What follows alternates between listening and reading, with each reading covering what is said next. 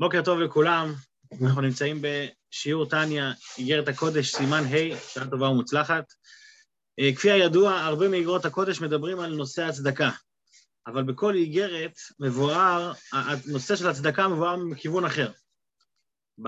באיגרת הקודמת דיברנו על, ה, על הצדקה מבחינת ושבע בצדקה, איך שה, שהצדקה פודה את הנשמה, סליחה, פודה את הנשמה מהגלות הפנימית שלה.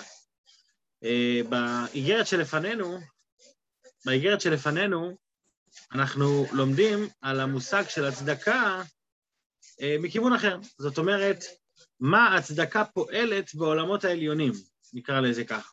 מה רמת ההשפעה של הצדקה בעולמות עליונים.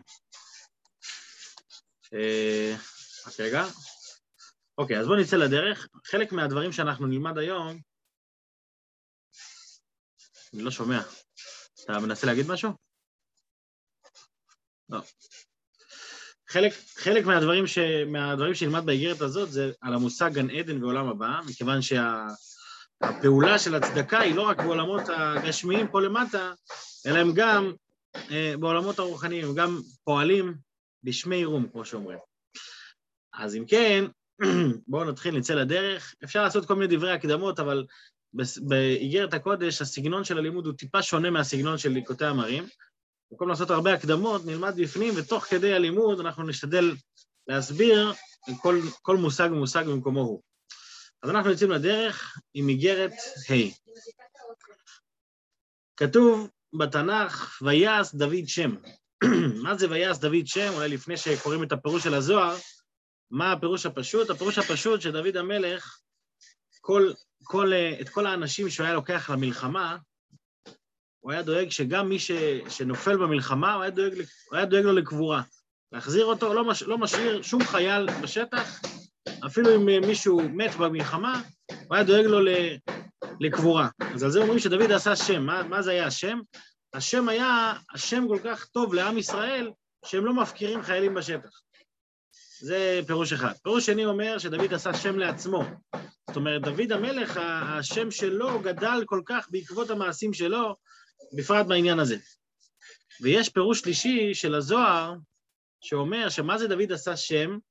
שהשם שהוא עשה זה לא היה לא לעם ישראל ולא לו, אלא הוא עשה שם גדול לקדוש ברוך ויעש דוד שם, הוא בנה את השם של הקדוש ברוך ומקשרים את זה לסיום הפסוקים, בסיום הפסוקים שמדובר על ויעש דוד שם כתוב, ויהי דוד עושה משפט וצדקה לכל עמו. אז, אומר, אז מקשרים ואומרים שהשם שדוד המלך עשה קשור לצדקה וה, והמשפט שהוא היה עושה. זאת אומרת, זה לא רק עניין של, זה, השם שהוא עשה לא רק היה עניין שקשור למלחמה, למלחמות, אלא השם שהוא, היה, שהוא עשה היה בעניין הצדקה.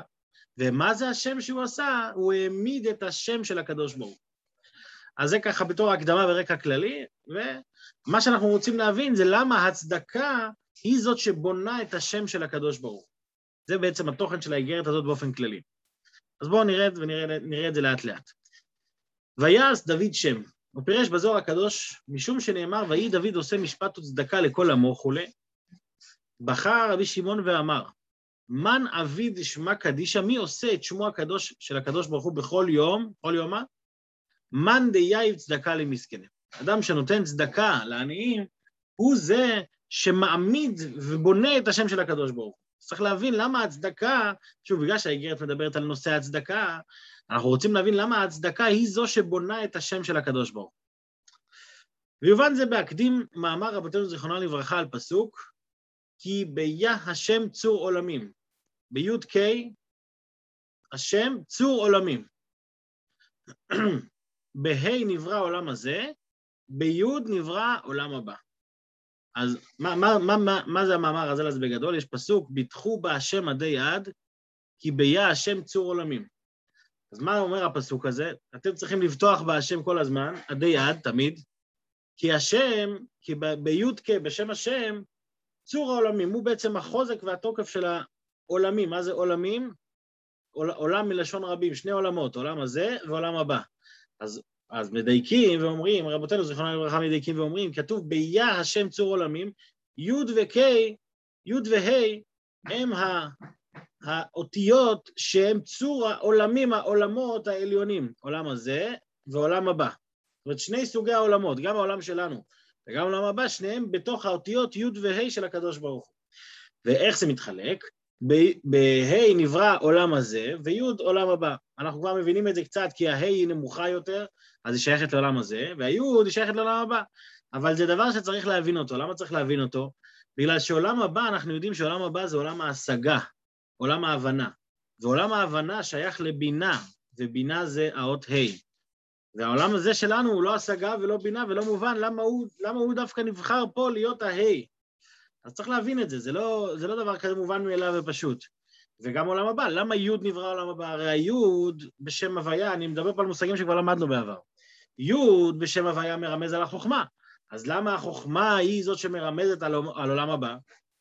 לכאורה העולם הבא אמור להיות בינה. החוכמה זה נקודה, זה לא התפשטות, ועולם הבא זה התפשטות, זה, זה השגה. אז צריך להבין את המאמר הז"ל הזה, למה בי' נברא העולם הבא, ולמה בה' נברא העולם הזה. אז עכשיו הוא יבוא להסביר, הוא ירד לשורש העניין. פירוש, שהתענוג שמתענגים נשמות הצדיקים ונהנים מזיו השכינה המאיר בגן עדן, עכשיו למה לגן עדן קוראים גן עדן? כי עדן זה מלשון תענוג. תענוג, אנחנו רואים שכל פעם שבן אדם מרגיש בעולם תענוג, הוא אומר, וואי, זה טעם של גן עדן, זה ריח של גן עדן. למה? כי גן עדן זה עולם התענוג. איזה תענוג יש בגן עדן? הנשמות, נשמות הצדיקים והמלך כולם צדיקים נמצאים בגן עדן, והם נהנים מזיו השכינה. הם נהנים מאותו אור, מאותו, אה, מאותו תענוג של הנשמות. הזיו של השכינה הוא מאיר בגן עדן העליון והתחתון. יש לנו שני, שני סוגי גן עדן, גן עדן עליון וגן עדן תחתון, אם אתם זוכרים, דיברנו על זה גם בליקוטי המרים, שגן עדן העליון הוא בעולם הבריאה, וגן עדן התחתון הוא בעולם היצירה. גן עדן ששייך יותר ל, ל, ל, לתענוג שכלי, וגן עדן ששייך לתענוג רגשי. אז, הוא, אז, אז שם מאיר, לא משנה איזה דרגה, אבל מאיר זה מאיר שם, בשונה מהעולם שלנו, שהאור הוא בא באלם ואסתר. אז ה, ה, ה, כאן זה, זה כבר שונה לגמרי. הוא שמתענגים בהשגתם והשכלתם, שמשכילים ויודעים ומשיגים איזו השגה, באור וחיות השופע שם מאינסוף ברוך הוא, מבחינת גילוי לנשמתם. זאת אומרת, הנשמה שלהם תופסת ומשיגה את כל מה שבעולם הזה אתה לומד, לא, אתה לא משיג, ההשגה שלך היא לא מושלמת. בעולם הבא, מה שלמדת בעולם הזה, אתה תופס אותו בבחינת השגה. ולכן זה בחינת גילוי לנשמתם ורוח בינתם. להבין ולהשיג, רגע, אני אגדיל קצת את הכתב נראה לי, נכון? כן. להבין ולהשיג איזו, איזה השגה כל אחד ואחד לפי מדרגתו ולפי מעשיו. כל נשמה ונשמה שהיא מגיעה לעולם הבא, לכל אחד יש את המדרגה שלו, ויש את המעשים שלו. המדרגה שלו זה מה שהוא הצליח להשיג, מה שהוא הצליח ללמוד, מה שהוא הצליח להתייגע. המעשים שלו זה איך הוא יתנהג. אז כל אחד מקבל את האור מותאם אישית אליו. זה לא איזה משהו גלובלי כללי שכל אחד, שכולם מקבלים אותו דבר, אלא כל אחד מקבל את האור ואת הגילוי לפי הדברים שלו, לפי הכלים שלו וההשגות שלו. לכן, בגלל שהעולם הבא הוא עולם ההשגה, הוא עולם של גילוי, לכן נקרא העולם הבא בשם בינה בזוהר הקדוש. למה הוא נקרא בשם בינה? כי בינה זה התפשטות השכל, בינה זה ההשגה. בינה זה כבר האותיות של כל דבר, זה לא, זה לא כמו שאני חושב משהו והוא מבריק לי בראש, ההתבוננות היא מפתחת את אותה נקודה ונותנת לה אותיות, נותנת לה אורך ורוחב. וההשפעה הזו, מאיפה מגיע הכוח של הבינה להתגלות בתוך העולמות האלה, ההשפעה הזו נמשכת מבחינת חוכמה הילאה. או, כאן אנחנו נוגעים בנקודה למה היוד נברא העולם הבא. עולם הבא מאיר בו הבינה, אבל מאיפה מגיע הכוח לבינה להעיר? הכוח של הבינה להעיר ולגלות הוא דווקא מבחינת חוכמה הילאה, דווקא מהחוכמה. שהוא מקור ההשכלה וההשגה נקרא בשם בינה. והוא קדמות השכל קודם שבא לכלל גילוי ההשגה וההבנה. רק עדיין הוא מבחינת העלם ואסתר. זאת אומרת שהכוח שה, של הבינה לגלות זה לא כוח עצמי שמנותק מהחוכמה. הבינה ללא החוכמה, אין לה את מה לגלות. זה לא שיש פה אורך ורוחב וחבל על הנקודה של החוכמה. לא, זה לא עובד ככה. החוכמה היא נקודה, אבל היא נקודת התמצית היא הכל. הנקוד, היא נקודת התמצית, היא בעצם, היא בעצם הנקודה של הכל. אה, אה, ולכן, ולכן חוכמה בלא בינה היא, היא... חוכמה בלא בינה, אוי רגע שנייה, ירד לי פה השיתוף, או, אוקיי. ולכן בינה ללא חוכמה אין לה שום מציאות. כל המציאות של בינה מבוססת על זה שהחוכמה היא, היא בעצם השורש של הכל, ולכן זה כבר מסביר לנו קצת למה ביוד נברא העולם הבא. כי בלי היוד, בלי החוכמה הילאה, בלי המקור של ההשכלה, הבינה אין לה שום דבר. אוקיי. אה, רק הד... אז מבחינת הלם ואסתר, נכון שהחוכמה היא הלם ואסתר, אבל הגילוי של החוכמה היא בתוך הבינה. רק שמעט מזער שם, זער שם, שופע ונמשך משם לבחינת בינה, להבין ולהשיג שכל הנעלם. ולכן, ולכן נקרא, מי נקרא? החוכמה. החוכמה נקראת בשם נקודה בהיכלה, בזוהר הקדוש. למה היא נקראת נקודה? כי היא בעצם הנקודה ש... שהיא מתפשטת בתוך הבינה. וזוהי תמונת י' של שם הוויה ברוך הוא, ונקרא עדן אשר עליו נאמר עין לא ראתה וכולי, עין לא ראתה אלוקים זולתך, ונקרא אבא יסד ברתא. למה העולם הבא מתחיל מעניין של החוכמה? כי החוכמה היא הנקודה שממנה מתפשט כל, ה... כל הגילוי אלוקות. עכשיו אדמו"ר הזה כן נכנס להסביר את זה יותר בעומק, יותר בעומק שהוא רוצה בעצם להסביר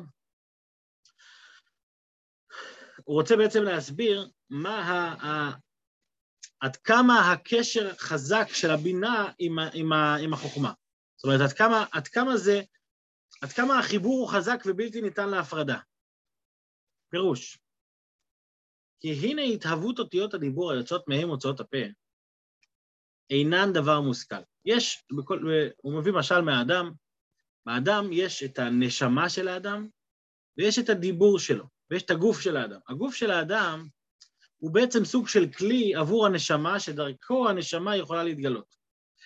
אז בעצם הכלי הזה מצד אחד הוא כלי טכני, כן, נקרא לזה כמו, כשאני לוקח כלי נגינה, אני צריך לנגן עכשיו בחליל. חליל הוא כלי, אני נותן, נופח בו את, ה, את הנשמה, אני נותן לו נשמה כשאני, כשאני מנגן בתוכו, אני מוציא צלילים, אבל הגוף של הכלי הזה הוא לא, הוא לא השתנה, הוא לא נשמה, הוא בסך הכל גוף מאוד מאוד מוגבל ומאוד טכני.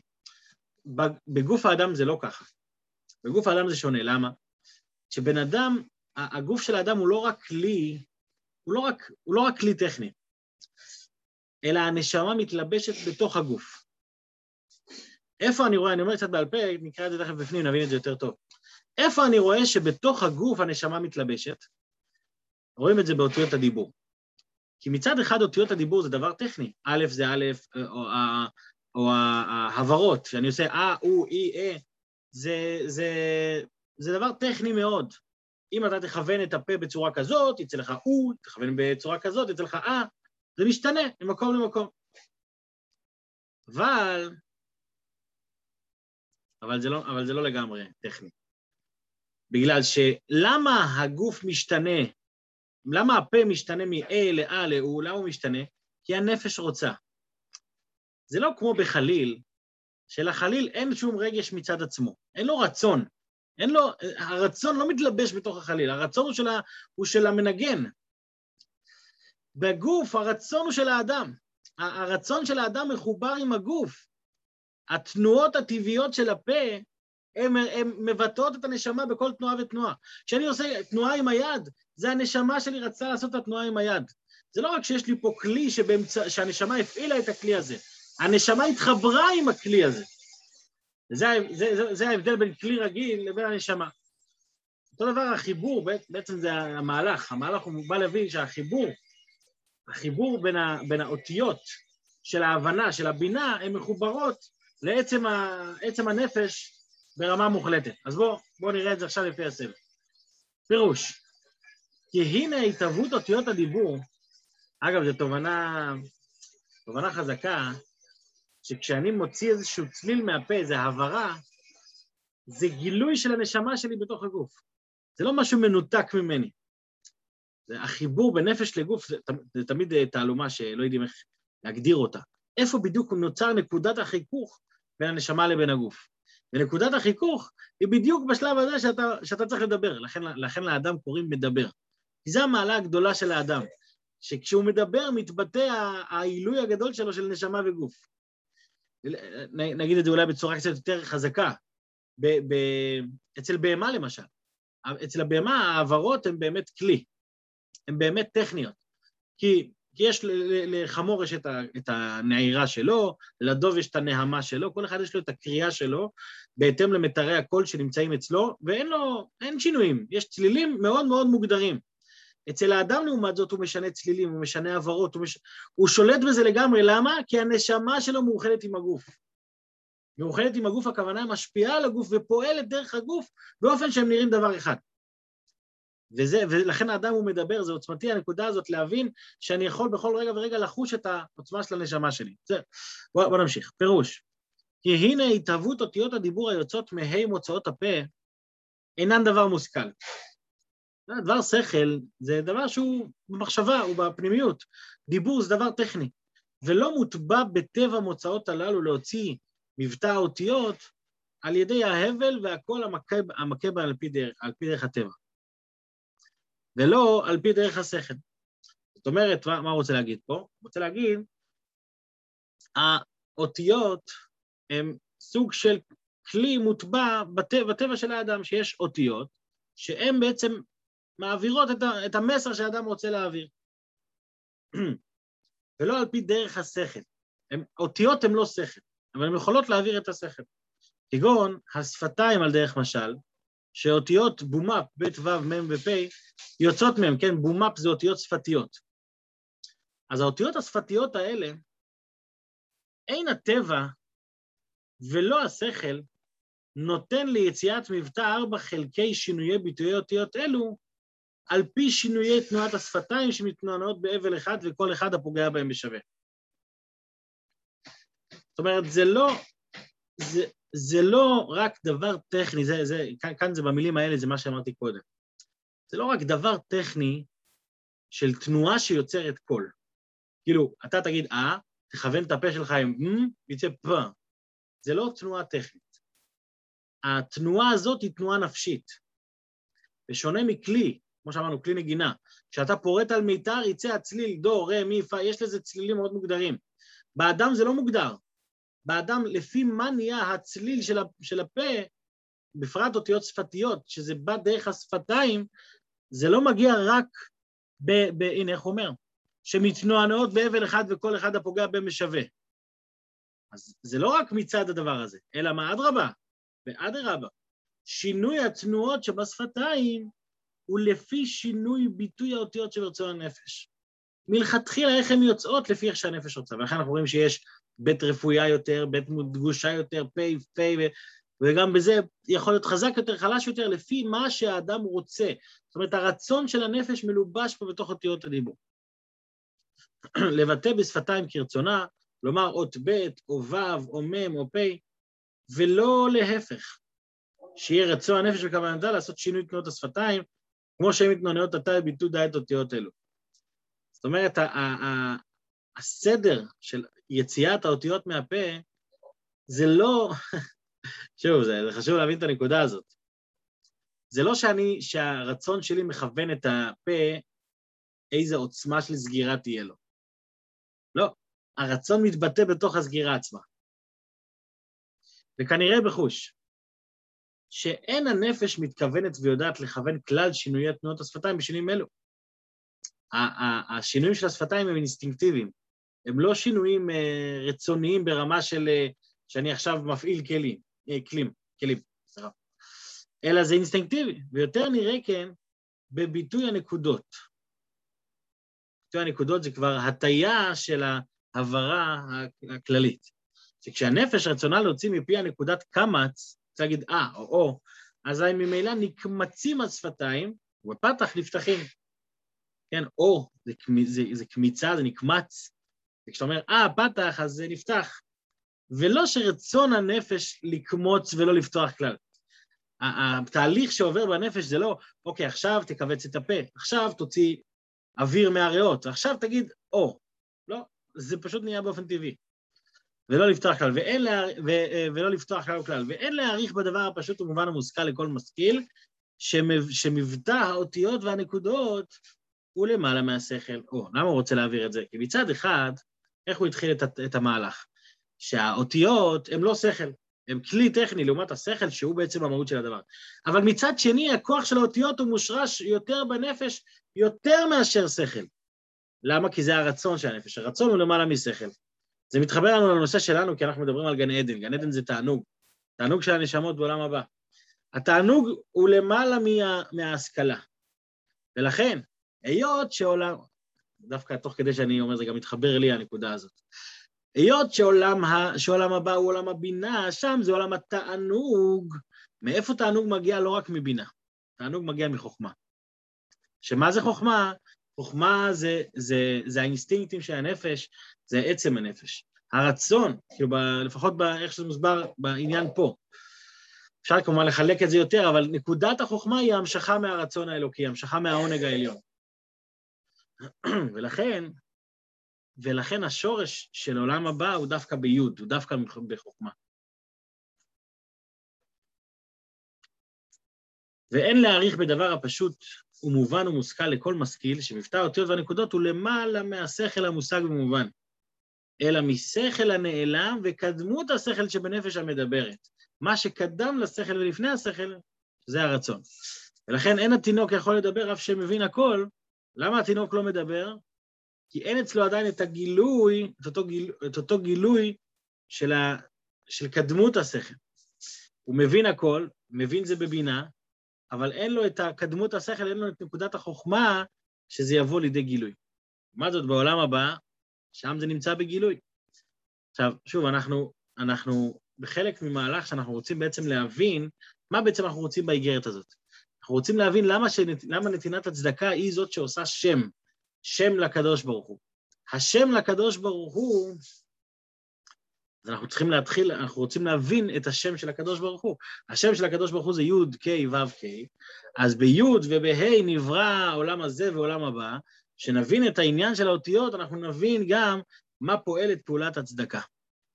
בעזרת השם נמשיך בשיעור הבא, גם להרחיב בעניין הזה, הוא יורד עוד לשורש העניין פה של, ה, של החומר וצורה, שיש מה להרחיב על הדבר הזה, מקווה שיהיה לנו את הפנאי ואת הזמן כמו שצריך, אבל בעזרת השם, השם יעזור. שיהיה בינתיים אה, יום טוב, יום מוצלח, ויישר כוח למשתתפים בשיעור. אני רוצה להזכיר רק לסיום, שהשיעור היום מוקדש לזכות ולרפואת אבי מורי, אליקים עמיאל בן רחל, שבעזרת השם, הצלחה בכל העניינים ורפואה שלמה. יהיה בשורות טובות.